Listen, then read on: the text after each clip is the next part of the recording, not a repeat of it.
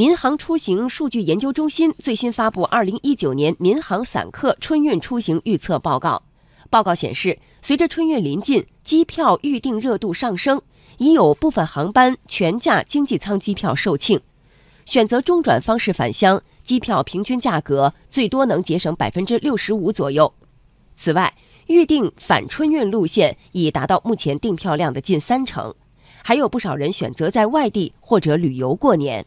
随着人们日益多元化、个性化的旅行需求，旅行过年已经成为春节新趋势。出行预测报告显示，从目前的订票情况看，春运期间以家乡所在地为目的地的乘机人数只占总出行人数的 48%。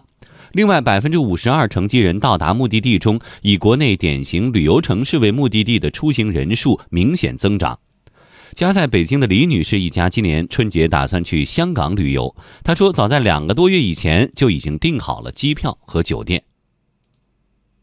在11月份左右的时候吧，上网找了一下机票、酒店呀这些分别在不同的网站上订的话，大概是13000多。我们打算是稍微错点风，就是初4走，所以价格还是性价比比较高的。在国际及港澳台地区，曼谷、东京、台北、香港、首尔等成为春节期间热门目的地。同时，一些小众目的地逐渐受到旅客青睐。波黑、黑山、塞尔维亚、乌兹别克斯坦等沿线国家的旅游人数增长明显。北京外国语大学文创产业研究中心旅游研究所所长刘思敏说，一带一路沿线旅游受到青睐有3个主要原因。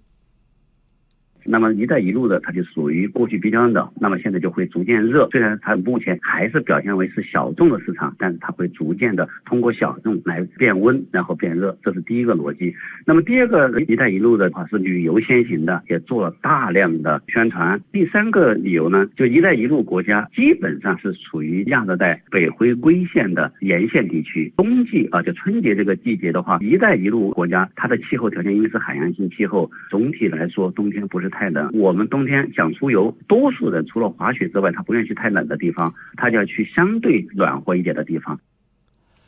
中国民航大学航空经济研究所所长李小金说，随着“一带一路”沿线国家签证利好、开通直飞以及航线运力的增加，国民出境旅游愈加便利，由此也将促进春节期间“一带一路”沿线国家一些小众目的地游客人数的增长。